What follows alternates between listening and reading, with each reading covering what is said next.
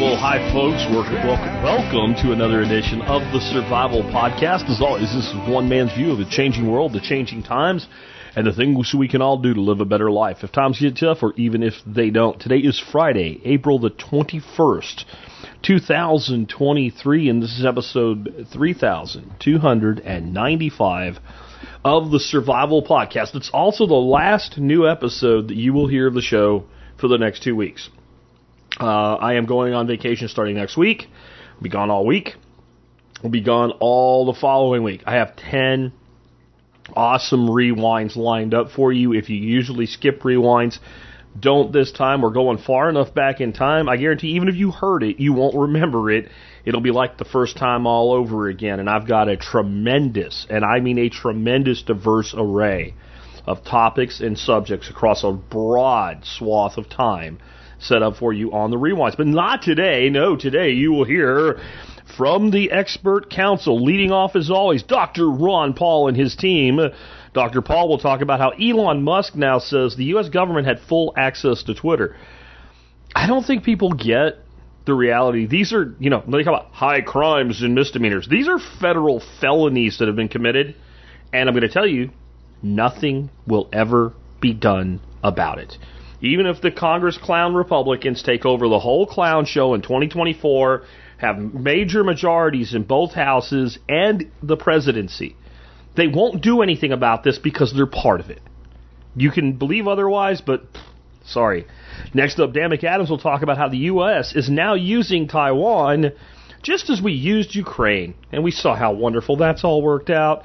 And you know, we've also heard recently, if you've been paying attention, that there's this this National Guardsman who released this information. He's a traitor. Well, he's a traitor because the information says that the government's been lying about everything when it comes to Ukraine, lying about how much our allies support our actions in Ukraine, lying about Ukraine winning against Russia. Duh. Lying about literally everything. And now we're going to go help Taiwan. You know, the old line from Reagan, there's nothing more terrifying than a person says, I'm from the government and I'm here to help you. I, I think uh, going to another country and saying, we're the United States and we're here to help you might be worse than uh, when we hear it ourselves from an individual in the government, an individual bureaucrat. And Chris Rossini will talk about how an AI driven utopia is but a pipe dream. Then we'll move on. Dr. Ken Berry will talk about Fonio. F O N I O. Fonio. What is that? It's a grain. Should you grow it? Should you eat it?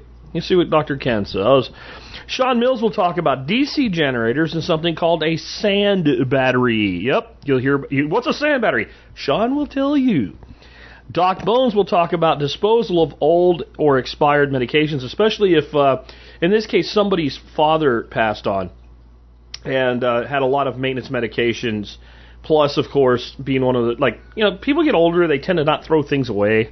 So it's like a five gallon bucket full of pills. I'll have an add on to this one that I think is something that should be said. Geoff Lawton will talk about what to do if you put in a well, but you end up with nothing but salt water. Amy Dingmann will talk about getting kids to think and ask before they act. Turning a swamp into a productive food forest, if it's even doable, from Nick Ferguson. And I am actually going to do a quote of the day that I'm going to do commentary on from our own Dr. Ron Paul. Dr. Paul once said real patriotism is a willingness to challenge the government when it's wrong. As somebody who's lashed out continuously across 15 years of podcasting against blind patriotism, when I saw this quote from Dr. Paul, I'm like, maybe we should talk about what patriotism is. And is there any place for patriotism for an anarchist? I think it depends. If it doesn't make sense, maybe it will when I talk about it. And we'll just dig right into it. Let's go ahead and hear from Dr. Paul's crew. In order, first Dr. Paul, then Dan McAdams, then Chris Rossini, and I'll be back. Keeping up to speed with what the government's doing, and they gave, uh, you know, a little bit of hint what they were doing when Ed Snowden discovered they were doing a lot more. They were spying on the American people, and they had the so-called authority, which they shouldn't have had as far as I'm concerned, that they were just going to spy on people overseas. So I think you give them an inch and they take a mile. And I think, I guess libertarians are born a little bit skeptical. And the longer you become a libertarian, the more skeptical you get. Mm-hmm. So, but I think it's a healthy distrust because government has been so bad. And there's been a trend here in these last several years away from the Constitution and away from privacy. And then with the technology, I always hope the technology would help us protect ourselves. And we can to a degree but there's always something that's uh, that that's going to allow the government to go, or at least they will push it. I was uh, raised at a time when business people steered away from getting too much involved in politics because there was no benefit to it. Their their their job was to produce a product and make a profit, take care of their shareholders if they had shareholders. But now it, it's uh, quite different than that. Usually they're too close. You know, our position certainly is that uh, government should be very small. They shouldn't be in the business of uh, dealing and becoming partners with with with government. And governments do have some responsibility. One is to stay out of wars, and the other one would be maybe sound money. You know, of becoming the counterfeiters of the world. So, and that would simplify things that wouldn't be, uh, get rid of some of those regulations that Chris was just talking about. And we could go back and, uh, and work in an imperfect society, but the responsibility would be on the individual. So if we mess up, I always told my crowd, uh, crowds would be that if you mess up, uh, well, if you do something good, you benefit from it and you're not going to be taxed and regulated to death. But if you mess up, you're responsible for yourself. You can't go to the government and say, I want a bailout. And uh, even on the college campuses, even the liberal campuses seem to receive that message. The whole basis of U.S. foreign policy is having an enemy. Uh, it's not protecting the United States. It's not making us safer. It's not even making the world safer. The U.S. foreign policy is based on having enemies.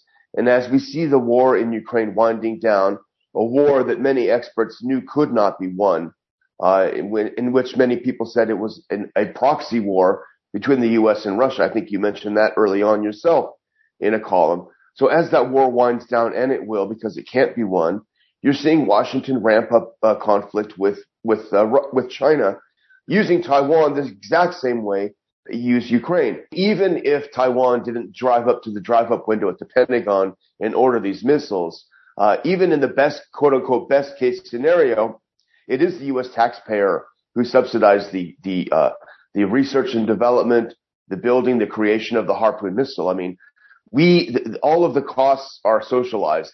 we pay all the costs, and all of the profits are privatized by Boeing and Raytheon and all of the other uh, companies. That's why it's a massive scam. So certainly the U.S. taxpayer in one way or the other is all in for this. And again, you know, the question is how does, how is this serving the U.S.? I mean, not even how is it serving the U.S. national interest, but what is the U.S. national interest? What is our strategy? What should be our goal in a world that's changing? Nobody is even, I mean, there are a lot of people that were, had dumb answers to big questions and we could talk about, uh, Brzezinski and others. Uh, but why isn't anyone even asking? Why can't the people uh, in the State Department and Pentagon even craft a kind of, you know, long-term big strategy instead of Russia bad, China bad, build missiles. You know, that's basically it. I mean, these, it's, it's on autopilot, Dr. Paul. There's just no thinking going on and it doesn't serve the American interest at all. And of course, as could be expected, central planners, people who lust after power, they see AI as a tool for a man-made utopia. Um, it's not because central planning can't work even with AI. Uh, as you said, Dr. Paul, humans, we are emotional, we learn, and there's no way to anticipate how a person learns. You know, there's a lot of people that would never get another government endorsed shot again. Uh, we adapt. Uh, we're always valuing in the present. And artificial intelligence can have past data, but it can't possibly anticipate all the unknown variables that exist in our universe. No matter how much data it has, it will always be dealing in probabilities. But we already always deal in probabilities. You know, business owners, they went to work today uh, under the impression that there's a high probability that people will come in. But they don't know for sure. A, torna- a tornado could rip through and there's nobody comes in. So everything is a probability, whether you're trading in the marketplace, in the stock market. You know, we're always anticipating the future without knowing it. So AI, it's now it could be better at calculating probabilities, but all be it will always be working with probabilities and never be able to uh, uh, precisely predict the future. Okay, good stuff there from the crew as always. Um, I do kind of want to point out one more time that what went on between the United States government and Twitter, and you know what happened with Facebook too. We just don't have the proof, and, and probably Google, and probably Amazon, and probably who knows who else. These this is federal felony level shit, guys. But no one's going to do anything. Nothing's going to happen. And, and, and the Republicans may even run on, we're going to find out how far this goes. No, you're not. They're not going to do anything. It's all virtue signaling BS. Um, yes, of course, the U.S. is going to use Taiwan now to create a new enemy. And what I want to tell you about that is, you know, you might have thought war winding down in Ukraine. No, no. Yeah, it is. Yeah, it is. And Russia's going to keep the Donbass region. Exactly what I said was going to happen when this all started is what's going to happen. I said the best case scenario in this now is that Russia takes the Donbass region and every single person that dies in between now and that dies for nothing. Dies for nothing because that's the inevitable conclusion. So how do I know this? Because the talking heads are already talking about figuring out a way to end this where Putin can can can save face some. Like what they're saying is to, to, to, bring this conflict to an end. And this is being said by talking heads on mainstream radio. It's being said by talking heads on the Fox News. It's being said by talking heads over at CNN. This is being said like there has to be some way for Putin to save face in this. Well, there's only one way. What, what, what there's two things that Russia has a hard line on here at this point. One is no NATO for Ukraine. The other is they're keeping Donbass. And this is not about who's right. I'm just telling you how Russia sees this. Russia sees this as there was a civil war for eight years on our border and we're done. That's how Russia sees this. Whether you think that's right or wrong, that's how Russia sees this. And they're not going to give that territory back, and they do control that territory, and Ukraine is not on the verge of victory.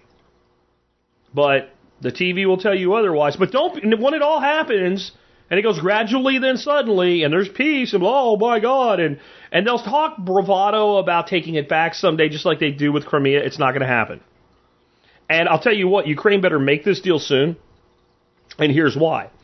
Because they do not have the military might to stand against Russia. The United States is not equipped right now to enter this conflict and start a nuclear war. Period. End of story. 100%. We are in deep shit. We have so depleted our, our, our munitions and reserve. It's crazy. And we are in no position to do that. And Russia knows that, and we know that. And what is about to happen, because Putin is not a good guy, he's not a nice guy. And what Putin would love to do is connect Donbass by land all the way to Crimea. And there is territory in between the two regions right now that's contested, but Ukraine still basically controls. If they don't start moving toward negotiations, my guess, because it's tactically sound as a decision, good or bad, doesn't have anything to do with it. Tactically sound as a decision, that Russia would say, okay, you don't want to give us the territory we say we want, we'll take more.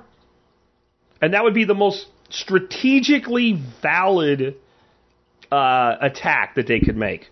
Last central planned economies driven by AI, yeah. Uh, I think more what you're going to see about AI is watch for the first, within a couple years, the first AI false flag.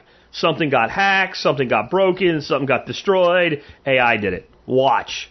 Watch it happen. And what they're priming the pump with right now, they're trying to convince you that this AI stuff is so smart. It's smarter than every living human. Right? Anybody that's played with Chat Chat GPT knows that's bull that it gets very simple things wrong all the time, and it's incredibly biased from the left as far as its viewpoints on things. It's not artificial intelligence. It's the illusion of artificial intelligence. It doesn't mean there won't ever be real artificial intelligence, but ChatGPT is not artificial intelligence. It's phony. It's fake. It's a computer that responds to cues in a format that it makes it appear to have intelligence and its purpose is to sell you on how great AI really is. And we have to be afraid of it, but we also need it. Yeah. Okay. With that, let's go ahead and hear from Dr. Ken Berry now on something called Fonio. Hello, TSP crew. This is Dr. Ken Berry answering a question today from John about fonio. So, fonio is an interesting thing that you can plant around on your homestead. It's an ancient African grain. Uh, I think they've been cultivating it there for hundreds, if not thousands, of years. And so the question is, should I plant this on my homestead for nutrition?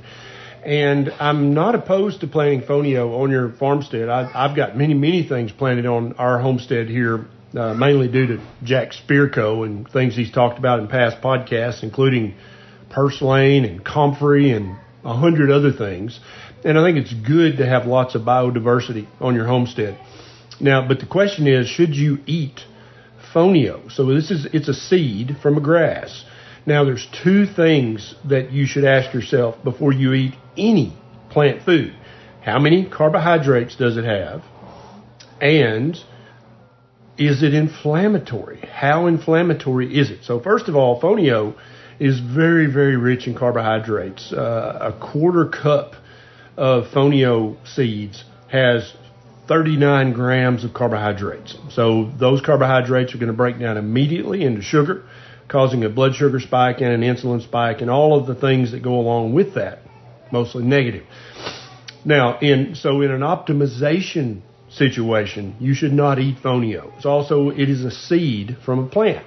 And no plant on the earth wants you to, to destroy its seeds. So plants invariably, fonio included, put toxins in their seeds, which can cause some degree of inflammation in your body. And they very often will also decrease the amount of vitamins and minerals that you can absorb by eating that seed. Now, animals that eat this seed and it just passes through and they poop it out, fonio doesn't mind that. But if you crunch the seed, the covering, you're going to expose yourself or whatever eats the fonio seeds to those inflammatory things. So, with that being said, absolutely plant some fonio. In a starvation situation, you should eat all the fonio because you won't starve to death. It will sustain you and keep you from dying. But in my opinion, it's not in any way a good optimization food because it's full of carbs and it is, uh, by definition, inflammatory. Does that make sense? Now, should you grow it for your chickens? Absolutely. Their gut's completely different from yours. They're, they're made to eat seeds. Could you feed it to your quail or your turkey? Absolutely. And then you could eat those things. So uh, fonio is is great for animals and livestock. It's not great for human beings to eat, but it is great to eat if you're trying to prevent literal starvation. Hope this answer helps. This is Dr. Berry. Talk to you next time.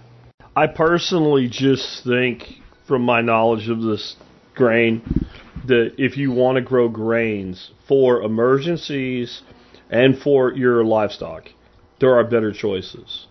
Not because of anything nutritional, but because of yield and effort and work in order to convert this product into something usable. That's why I did a show not too long ago on sorghum. And I think if you want to grow something you can feed to birds, sorghum is a better choice of grains to grow in most climates. You have to think about this. Uh, this fonio stuff is you've probably never heard of it before, and if you have before today, it was probably very recent. There is this marketing obsession now with ancient grains, ancient grains, because they know if they put ancient grain on something, you'll buy it. And I don't mean you personally, but the American people will buy it, and the yuppies will buy it, and the hipsters will buy it, and Gen Z will eat it, and everybody will think they're cool because it's an ancient grain. Well, it's not a very popular grain because the yield sucks. So I'm fine with planting it. I'm fine with having it around. I, agree with Ken on biodiversity, etc. But even for the either animal feed or backup emergency feed, I just think there's better things to grow.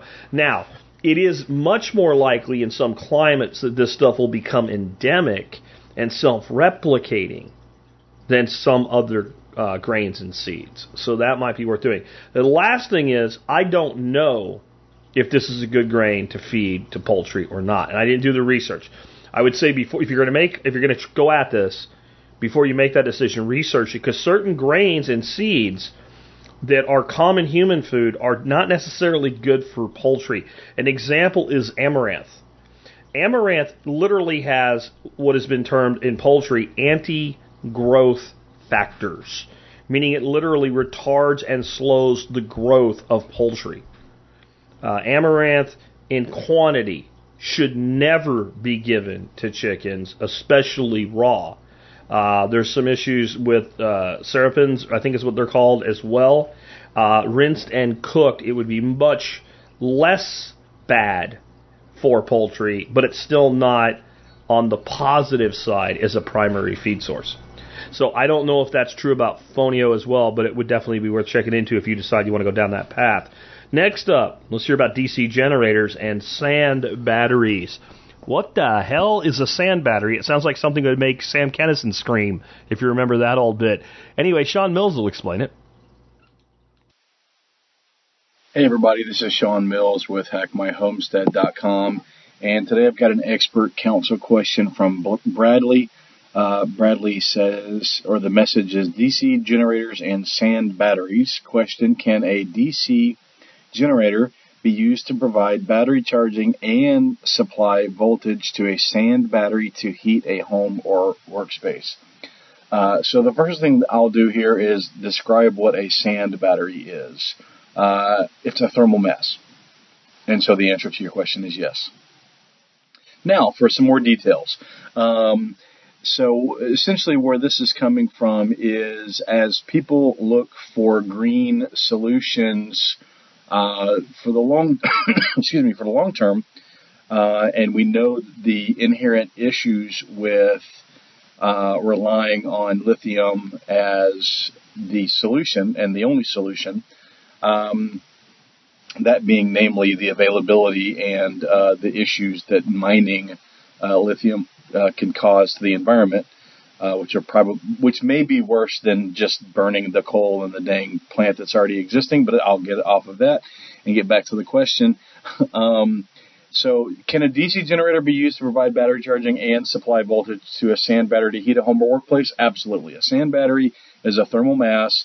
Uh, sand, silica-based sand, can take uh, very high temperatures and store them pretty well. It's a pretty good um, insulation material in and of itself. And so uh, you could absolutely, uh, essentially, the way this typically works is you have a silo uh, with a heater on top of it that's powered by some green energy, and sand runs through a conveyor belt and drops through the heater where it is heated anywhere from 500 to 1200 degrees Celsius, depending on the type of application. The um, the silo itself is insulated, so once the sand is stored in the silo, um, it retains a significant amount of that heat for a significant amount of time. Uh, theoretically, months later, heat could be extracted from that sand and used in the place of uh, resistive electric heat or burning wood or coal or natural gas uh, for heating things. So it's definitely a viable option. I think that right now, at least, it's a solution looking for a problem. Um, there are some other ways that you could do the exact same thing much more efficient, efficiently uh, versus just heating up a bunch of sand and letting it sit in a silo for a few months. Um, in small countries like Finland, where the first commercial one was put in place, uh, it might have a commercial use. Uh, because of the uh, specific demographic and geographic challenges in the country of Finland, Sweden, Denmark, things like that. Uh, in the United States, I don't think it's um, a great solution. And honestly, if you want to uh, store energy in a thermal battery, I think that a rocket mass heater is about the most efficient and cost effective solution that there is. But if you had a DC generator and you happen to have built a sand battery, uh, you could absolutely shunt some of the excess um, DC heat to uh, heat the sand. Um, if I had a bunch of excess DC um, energy, I think I would heat water, and I could potentially run that water through walls and or floors uh, to provide space heating uh, or radiators to, to provide space heating um, rather than uh, utilizing a sand battery. Uh, but to each their own. It's absolutely a doable thing, and it'll be interesting to see what happens with um, sand batteries. I don't think that the United States has a great use case for them, but uh, some small, smaller uh, northern North Sea uh, countries that get a lot colder but have some significant wind um, availability or even uh, tidal power that they could draw from um, and use a bunch of the of electricity for heating. Uh, maybe in those scenarios, uh, it, it's a good idea. So, guys, keep getting the questions in, and I'll keep getting them answered. I'm just glad to know about it. I don't know that I'll ever use it, and I think Sean might be right. I don't know that we'll, we'll ever experience widespread use in the U.S., but it makes sense.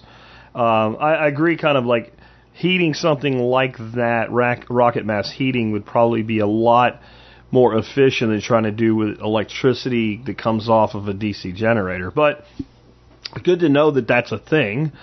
Next up, old Doc Bones talks about getting rid of a large amount, and I do mean a large amount of prescription medication that needs to go. Hi, Joel MD here, also known as Dr. Bones of the survival website doomandbloom.net, co-author of the Book Excellence Award-winning fourth edition of the Survival Medicine Handbook, and designer of quality medical kits at store.doomandbloom.net. This week's question for the expert council comes from Christian who asks, Hello, Doc. What's the best way to dispose of a large amount of prescription medication that is no longer needed?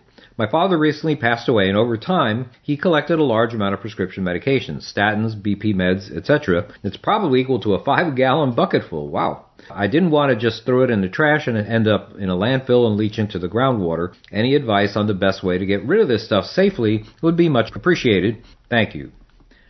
Christian, I'm sorry your dad passed and condolences to you and your family. Anytime an older member of a family passes, well, there's going to be a medicine cabinet with meds that they took. I write about storing medicines for survival settings, but in many cases, a drug that's safe for one person isn't for the other, so the authorities encourage you to dispose of them safely. Safely. That's the word. You're right that many drugs end up in landfills and can leach into groundwater. If your medicine cabinet is full of expired drugs or medications you no longer use, and you're concerned about the safety of having them around due to kids or just don't want them in the house, you're in luck. The U.S. Drug Enforcement Agency sponsors National Prescription Drug Takeback Day in communities nationwide. This year, it's April 22nd, where drugs can be turned into DEA authorized police departments throughout the country. If you're a little nervous doing that, many communities also have their own drug takeback programs that function all year round. You can also check, by the way, with your pharmacist. Some pharmacies offer on-site medication drop-off boxes, mail-back programs, and other ways to help you safely dispose of your unused drugs. Just go to Google Maps and write in drug disposal near me. In our area, the two biggest pharmacy chains will dispose of unwanted medications for you, probably the same in your, your area as well. If you live in a remote area and there's no drug disposal option nearby, there's still two ways of disposing of medications at home. Some can actually be safely flushed down the toilet. Because some medicines could be especially harmful to others, they have specific directions to immediately flush them down the sink or toilet when they're no longer needed. The fentanyl patch is an example of a product that contains a powerful opioid medicine that can be dangerous to people it's not prescribed for. This adhesive patch delivers a strong pain medicine through the skin, and even after a patch is used, a lot of the medicine remains. That's why the drug comes with instructions to flush used or leftover patches. Interestingly enough, experts at the DEA and FDA say the main way that drug residues enter water systems is by people taking the medicines and then naturally passing them through their bodies. Many drugs are not completely absorbed or metabolized by the body and enter the environment after passing through wastewater treatment plants. Now, how do you know which can be safely flushed? Check the label or the product information leaflet with your medicine, or you can consult the Food and Drug Administration's list of medications recommended for disposal by flushing when a take back option is not readily available. Don't flush your medicine unless it is on the flush list. There has been no sign of environmental effects caused by flushing recommended drugs. In fact, the FDA published a paper to assess this concern, finding negligible risk of environmental effects caused by flushing the recommended drugs. Disposing medicines in household trash is another option. If a take back program is not available, almost all medicines, except those on the FDA flush list, can be thrown into your household trash. These include prescription and over the counter drugs and pills, liquids, drops, patches, and creams. There's a special way to do it though. Follow these steps. Remove the drugs from their original containers and mix them with something undesirable, such as used coffee grounds, dirt, or cat litter. This makes the medicine less appealing to children and pets and unrecognizable to someone who might intentionally go through the trash looking for drugs. Put the mixture in something you can close, a resealable zipper storage bag, for example, an empty can or other container. This prevents the drug from leaking or spilling out. Then throw the container in the garbage. Scratch out all your personal information, by the way, on the empty medicine packaging to protect your identity and privacy, and then throw the packaging away. One environmental concern involves inhalers used by people who have asthma or other breathing problems like chronic obstructive pulmonary disease. These products could be dangerous if punctured or thrown in a fire or incinerator. To properly dispose of these products and follow local regulations and laws, contact your local trash and recycling facility. Read handling instructions, by the way, on the labeling of inhalers and aerosol products. Hope this helps. This is Joe Alton, MD, that old Dr. Bones, wishing you the best of health in good times or bad. Thanks for listening. Hey, support our mission to medically prepare families for times of trouble by getting some of the quality medical kits, individual supplies, and personal protection gear available at store.doomandbloom.net. You'll be glad you did. This is just something to think about. And it's not advice because I can't give you advice in something like this. I can just say that maybe it's something to think about. It's for informational purposes. There could be times when you could need medication and not have access to it. We call those emergencies. We call those grid down scenarios. We call those the things that we prepare for. And I I would say that something like a fentanyl patch, I would dispose of it. However, things that are like medications that can be really useful that are prescription only.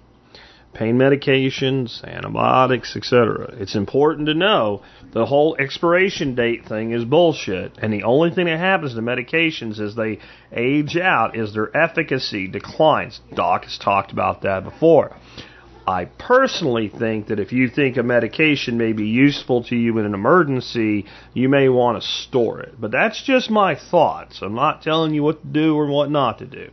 Um, just a thought. Just a thought. And you might want, if you're ever offered a prescription and you don't really think you need it, if it's something that could be useful, you might want to say, okay. Yeah? Just a thought. Moving on, let's hear from Geoff Lawton. Uh, these folks in a place in Africa, I don't remember if it was Tanzania or where, they drilled a well. Get down to the bottom of the well, pump the water out. There's water. It's salty. What do you do once that happens, Geoff? Hi, Geoff Lawton here, coming to you from Jordan.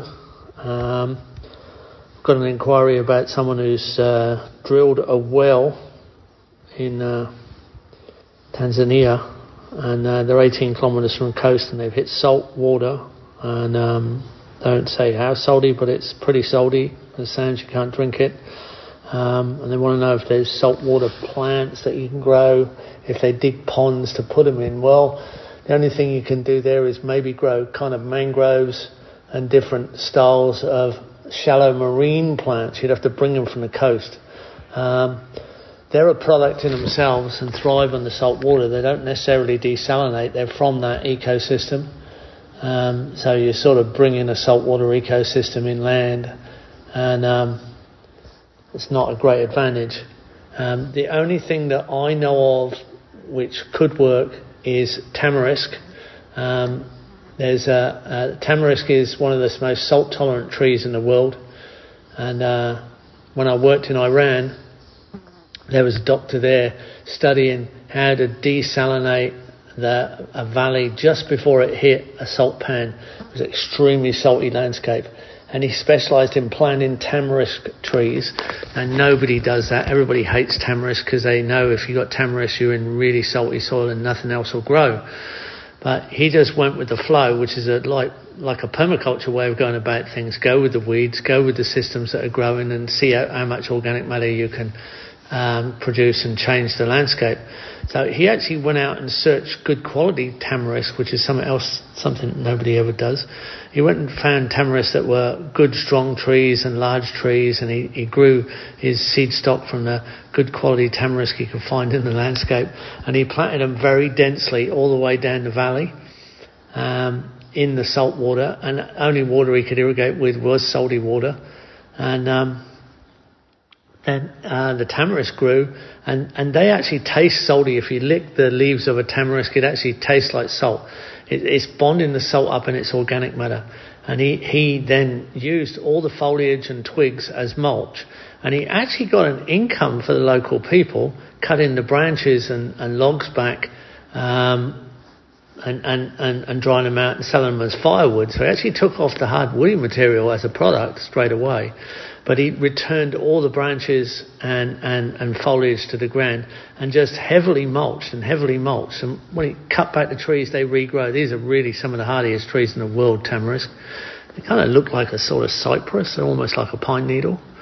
Anyway, um, over a period of time, the soil improved and uh, started to desalinate from the amount of organic matter that was locking up the salt.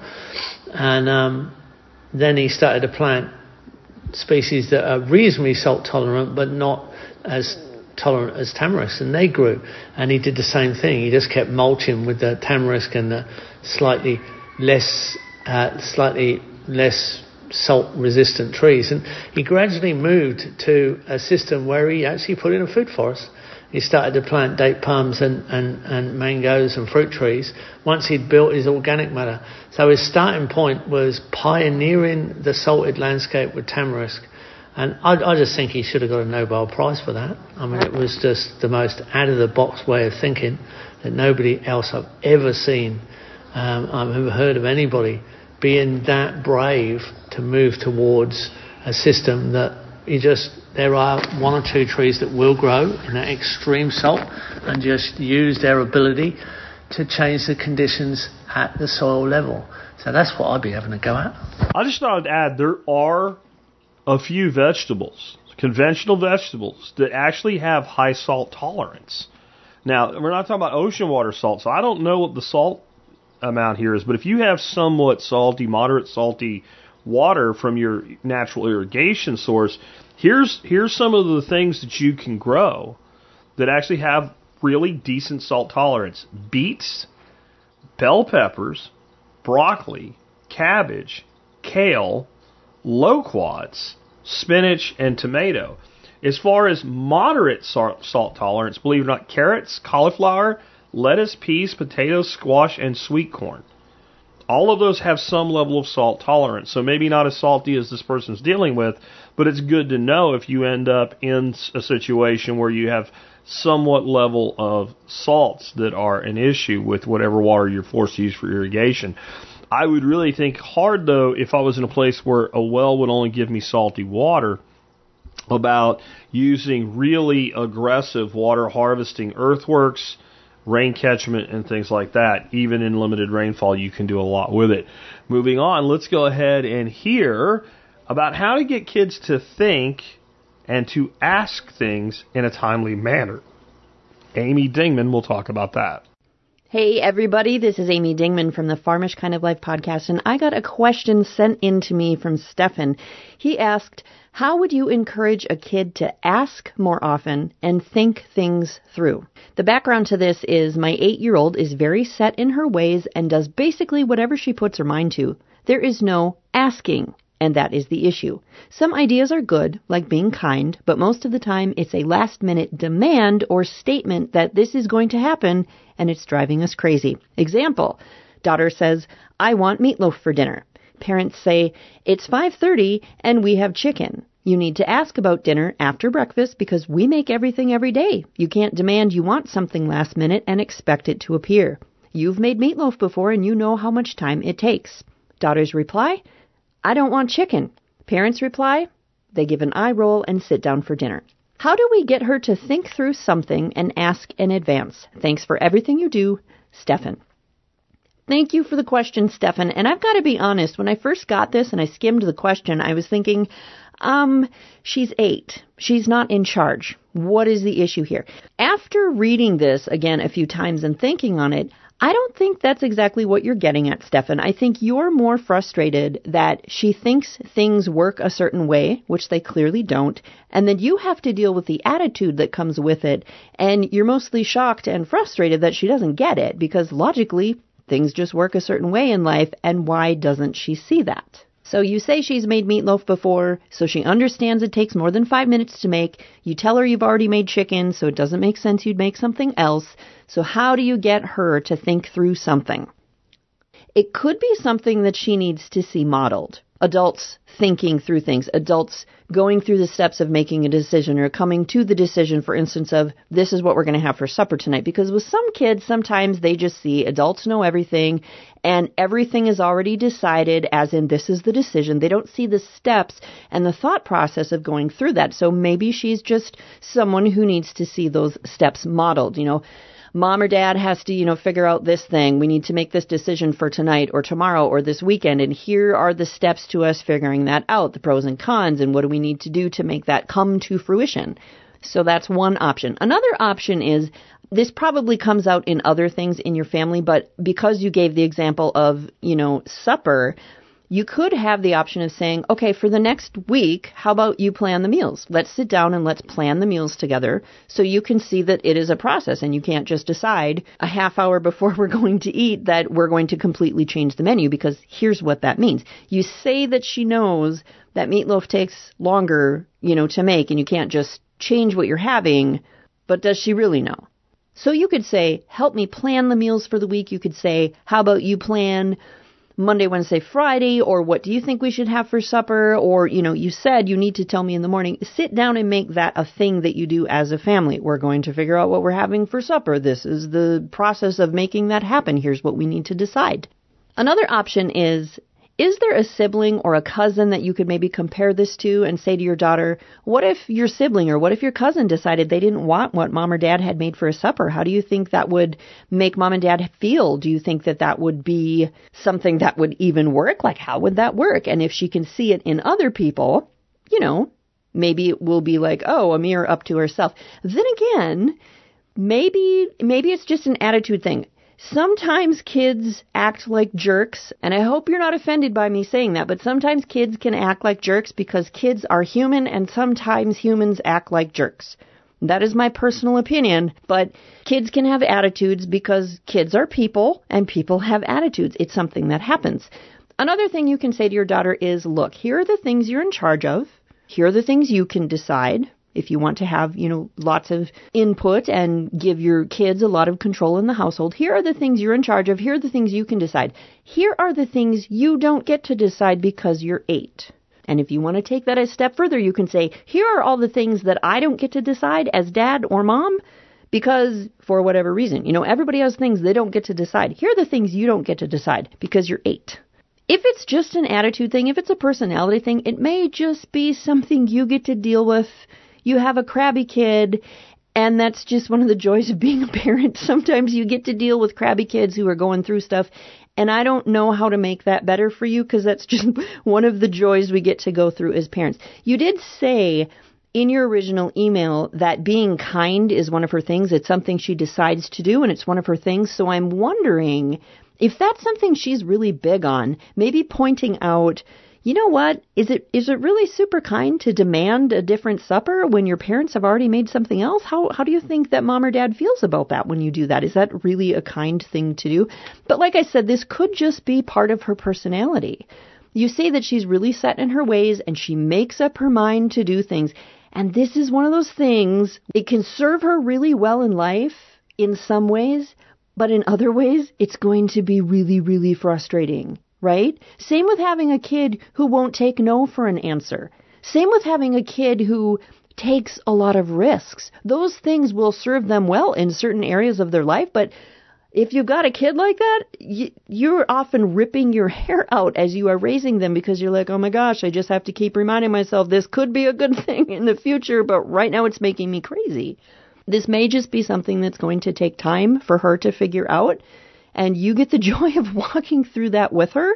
What it reminds me of right off the top of my head is my kids are adults now, but one of my kids really wanted people that he worked with to be hard workers and to be responsible and to be punctual because he is a hard worker and he is responsible and he is punctual.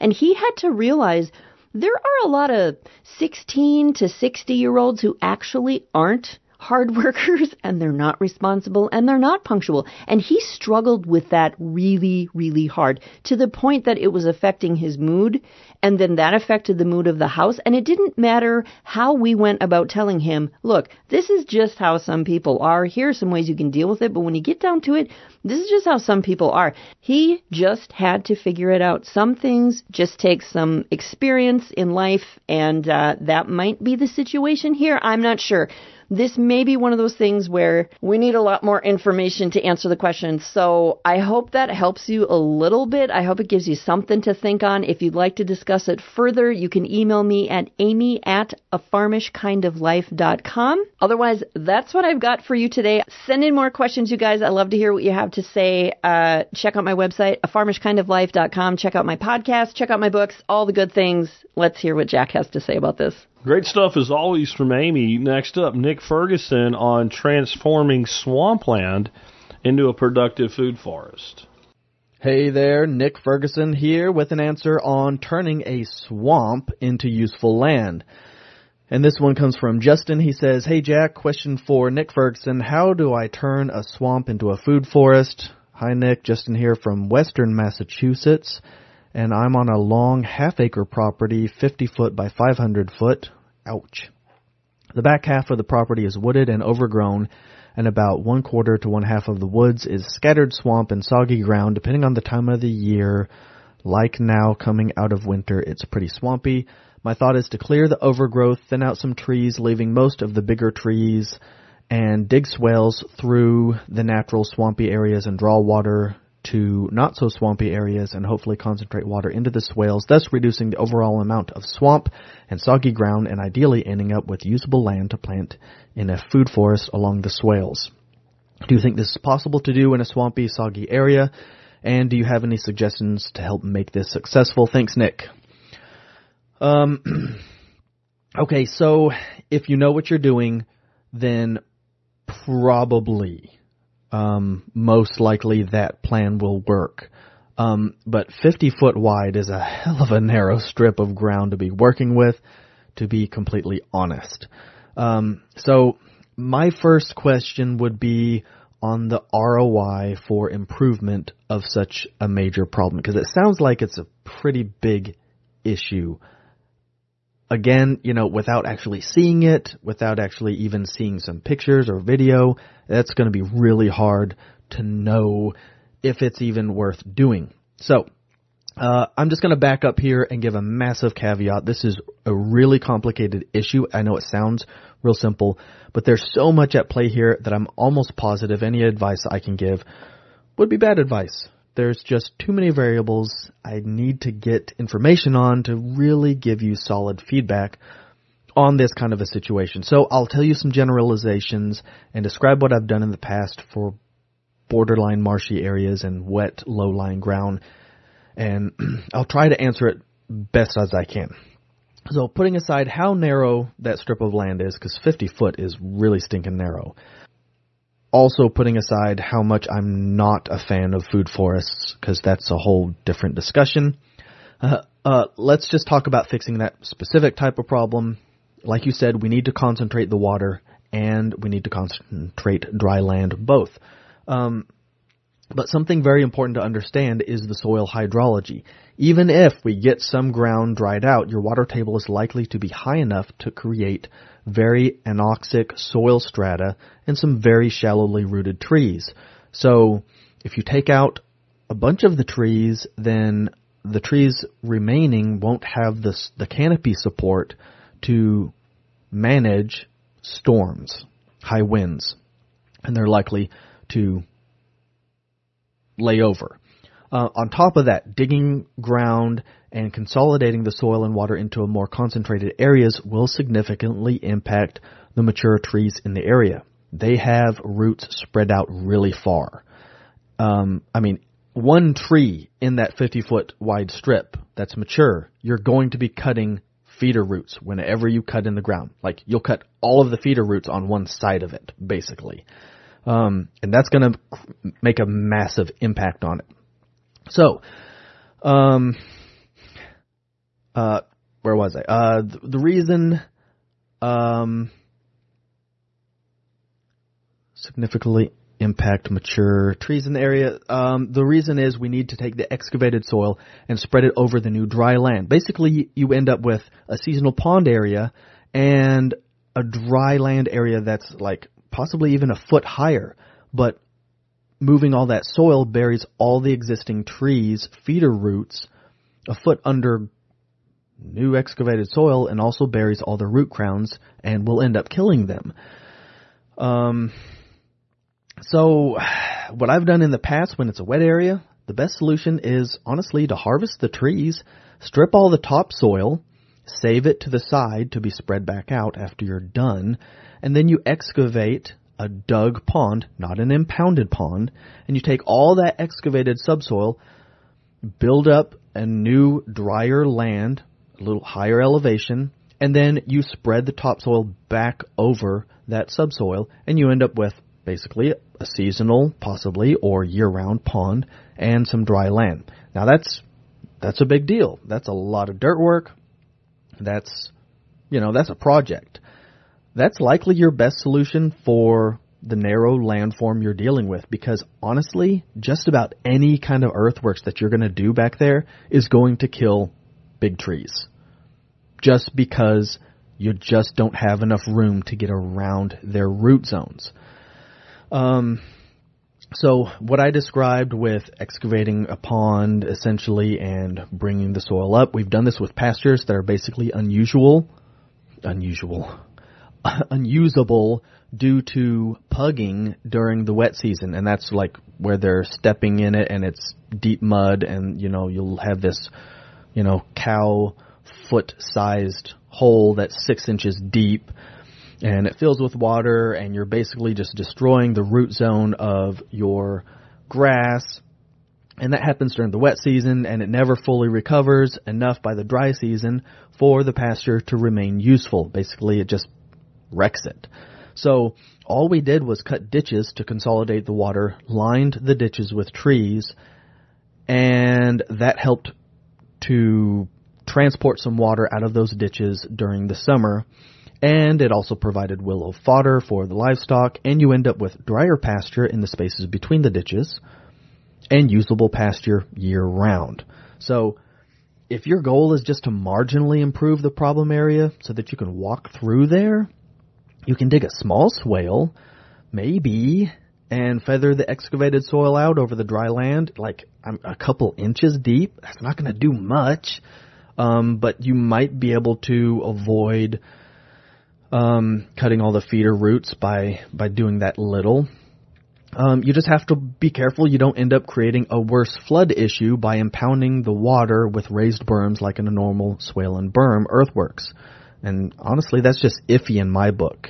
And you really need to know better what you're doing to make sure you don't compound the problem. And if you're calling in to ask the question, you probably don't have the expertise to know all of those little details that could um, compound the problem and make it worse.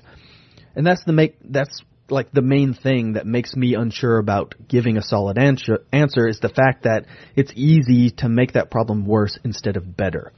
Um, honestly, I think probably one of Ben Falk's students in the area could do a consult and help you out better with eyes and boots on the ground because that's that's like the big deal here is eyes and boots on the ground.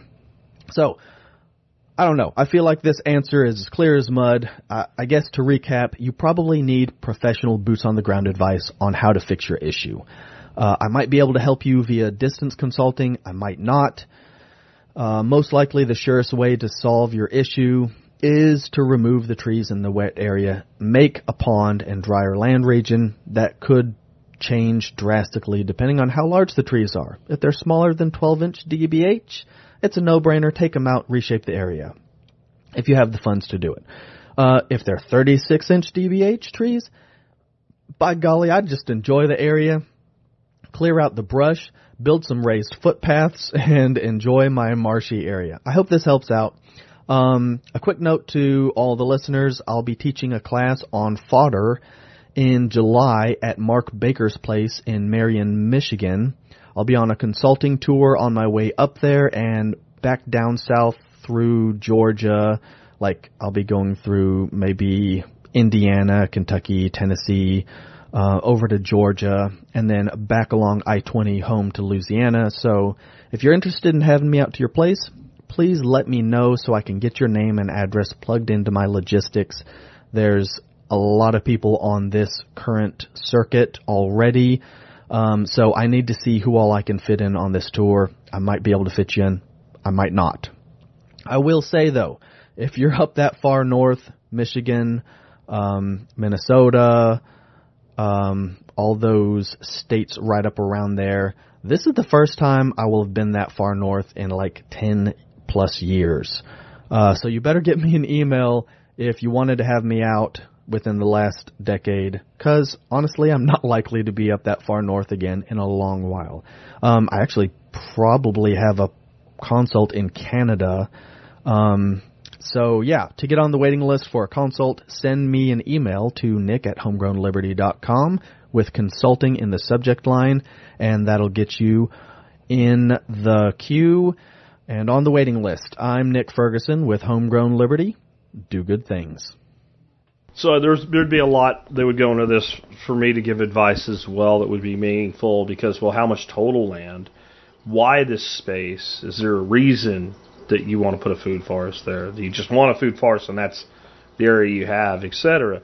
Because you've got a wetland basically and the edges of wetlands are excellent places to grow things. So this may be something more to work with the edge of what's already there rather than try to replace what's already there. And then within this swampland, this wetland that's full of trees, this strip of trees. Maybe it's possible to introduce things that do well in that climate. What does well in a swamp as understory? Fin- ferns, depending on your climate, right? If you're in a climate where ferns uh, do well, you, you might go in there and actually plant ferns. And now you've got fiddleheads in the spring.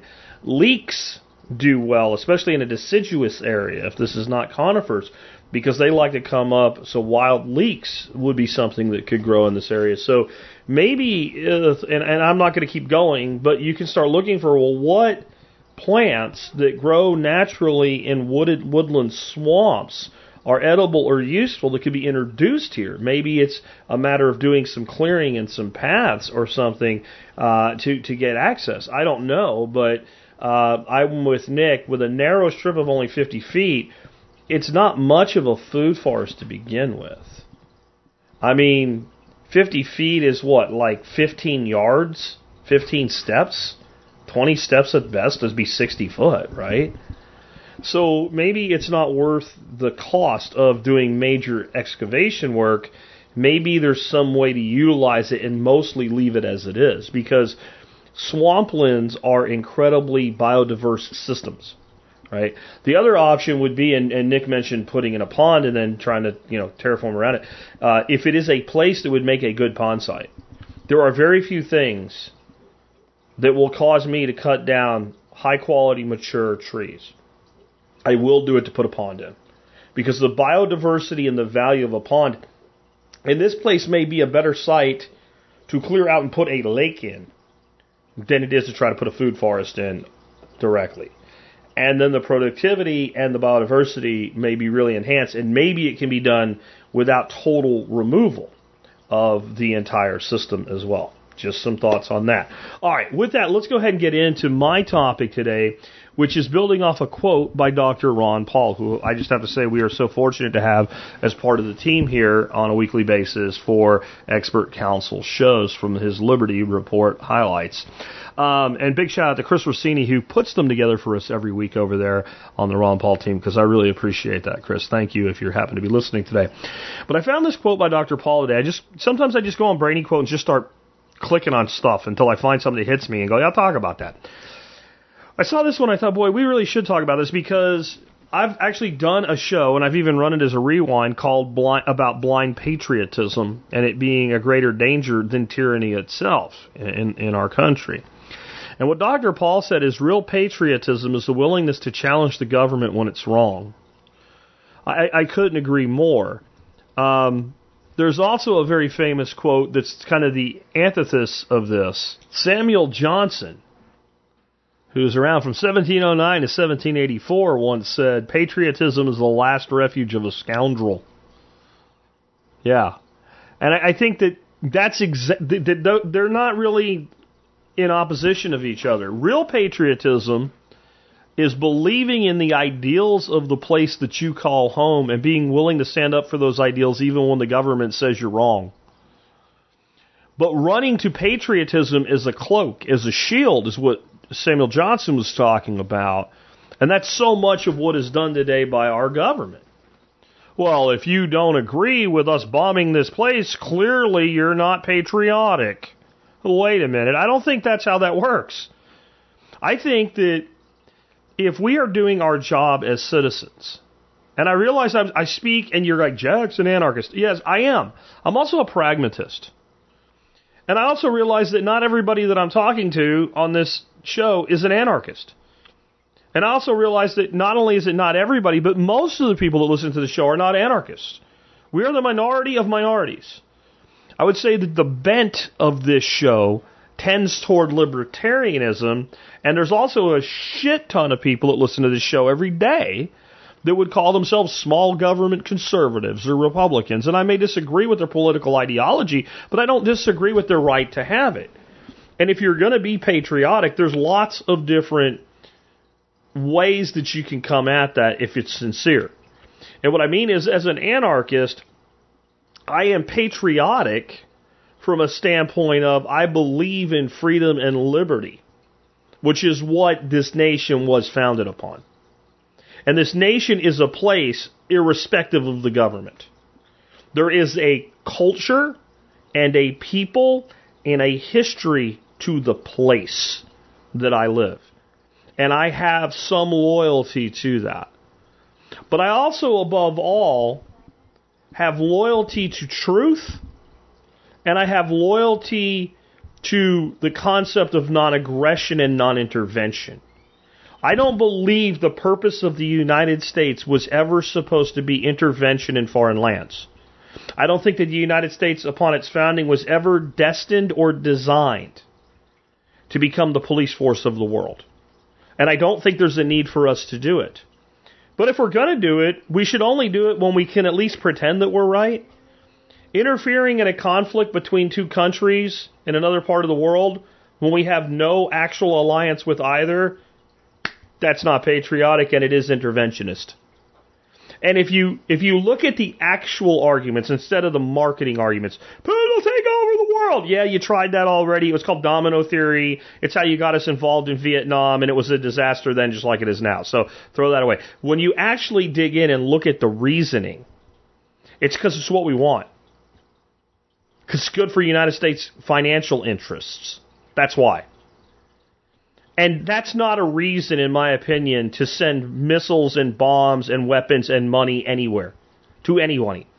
Because it's in our best interest to do so as, as a soul. No, there's a lot of things that would be in my best interest. I could make a pretty good career as a criminal. I could do what I do now and throw my ethics away and make a shitload more money. But I think patriotism goes along with ethics when it's real. Here's an example of what I mean by I could make a lot more money. I recently heard from somebody, we met you at an event, blah, blah, blah. Look how much money these people you know made referring people to our shit. Now, I don't know these people at all. Never heard of them before. They say they met me, that's fine. I meet a lot of people. They have made no effort to win me over on a relationship level where I know I can trust them. The first thing they want to do is throw dollar signs at me and say, hey, tell your people to buy our shit. Um, no. No. And I told these people as much, and they came back with, you know, didn't really mean to come off that way, and some other bullshit excuse. I said, but you did, and you can't take it back now. Now, what they were selling, if I put it on the air, as many people as listen to the show, I would probably make a lot of money. One of the people they mentioned, I know I have a larger audience than they do, and one of the people they mentioned and the number they gave me, if they weren't lying, was $87,000 last year this person made. So I could go make that money. But what am I doing? I'm damaging this relationship with this audience. I'm taking more now, but I'm damaging the trust long term. And I'm also transferring the relationship that I have with you to, to so that relationship becomes with them. Whenever you do affiliate sales, you're you're building somebody else's list. And that's okay. And you might be like, how does this join back to patriotism? Well, it's again, it's about ethics. Doing what is most beneficial to me now may not be the right thing to do. Think of it the way we think about farming. There's no doubt if I go to a new piece of land that's never been farmed before and till it every year and, and, and drop fertilizer on it and herbicide and pesticide, I will get really great yields. And if I want really great yields and I want money now, it is in my best interest to till the ground every year and add fertilizer and pesticide and herbicide. And use patented seeds. That that is the best short-term decision. But it's certainly not the best long-term decision. It's certainly not an ethical one. Patriotism has to be wedded to ethics, or it's not patriotism. It's obedience to the state. And obedience to the state is not patriotism, it's actually the opposite of patriotism. The most patriotic of men will stand in the face of their own government, their own country, and tell them to go screw when the ethics don't align. And I'm not talking about just individual ethics. There's plenty of things that people do that I don't think they should do, but I don't have a problem with them doing them. Maybe using a certain substance, eating a certain kind of food, following a certain religion, whatever. But when we start applying force, either direct or by proxy, on other peaceful people, we are not living up to what the United States of America is supposed to be. And we're not living up to what we are called to be as people. We're not. And so this idea that if you were a patriot, you'd be on board with let's put Putin down, man. Let's fight this. This is retarded. The first thing you should ask is, since we're supposedly concerned about Ukraine, does us prolonging this war and sending hundreds of millions of dollars to Ukraine, hundreds of billions of dollars to Ukraine, does this actually help the average Ukrainian citizen? And the answer is no. So by helping, we're hurting. And we're prolonging the war. And as Sun Tzu said, no nation has ever benefited from a prolonged war, either side. So do you know how you benefit from a prolonged war? Is there any way to break that rule? Yeah, you're not in the war. You're a proxy to the war. See, the proxy can benefit from a prolonged war because it weakens both sides. It damages both sides. And, and, the best way to be stronger than your enemy is simply to weaken your enemy. So we're doing this for self-interest, but not, not the self-interest of the average American. The average American's life is no better for us intervening in, in, in Ukraine if what's likely to happen happens in Ukraine, which is Russia takes Donbass, there's a bunch of blah blah blah bullshit, shit talk, smack talk after the fight, but that's what happens. The average American's life won't change at all, infinity, unless our government decides at some point to start a freaking world war. If Ukraine kicks Putin out, you yay rah rah rah, wave your little blue and yellow flag. You have no idea even which side is up on it, by the way. Most of you. Your life, you might as well say that your life got better because your favorite team won the Super Bowl or your favorite team won the NBA playoffs. It's just, it, it might make you feel good, but nothing actually changes in your life. And if Russia took over the whole of Ukraine, which I'm certainly not advocating for, so don't start your shit again, some of you, your life wouldn't change.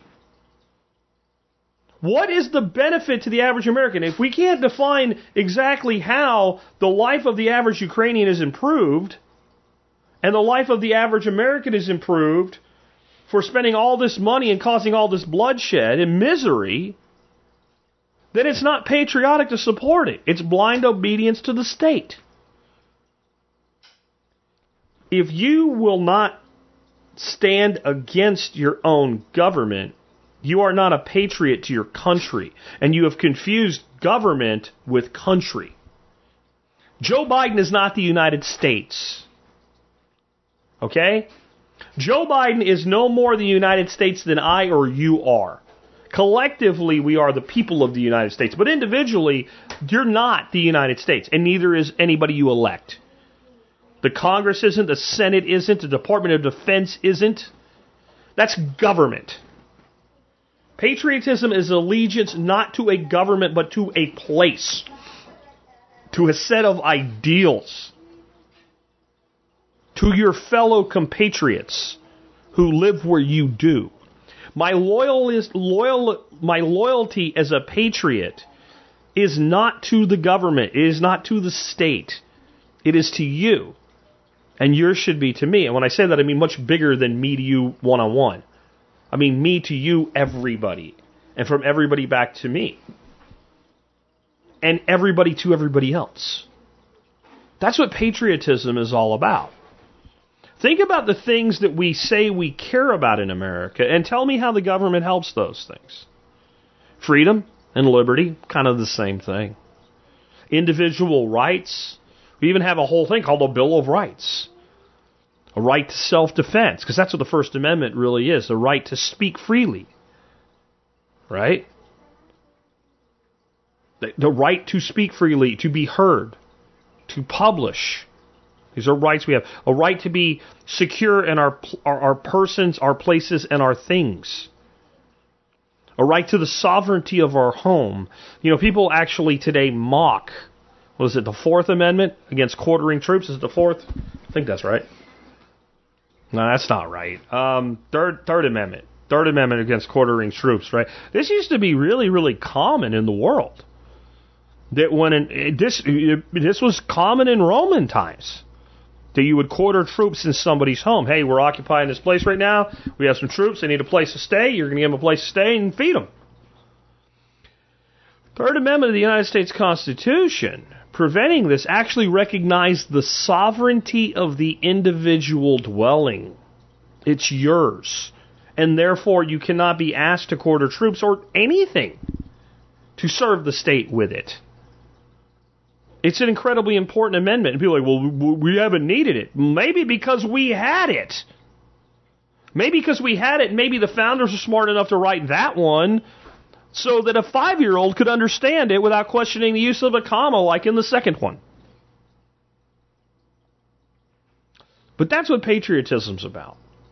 The ideals freedom, liberty, justice, sovereignty of the individual these are things I have no problem having loyalty to. And when your government acts counter to the things that are worthy of patriotism, the patriot should be the first, not the last to speak, in spite of the slings and arrows that will be thrown at them. Always. With that, I hope you enjoyed today's show. I'm going to wrap up now. Reminder you got rewinds coming for the next two weeks.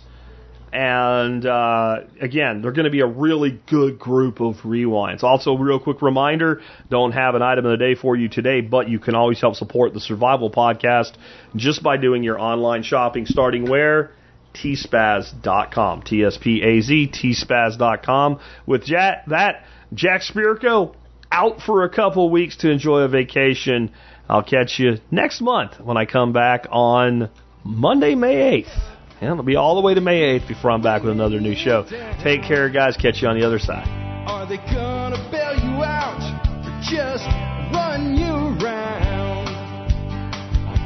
They said you should have a house the American way.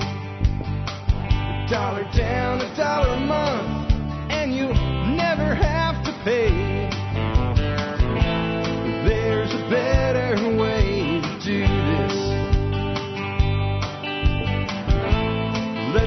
show you a better way.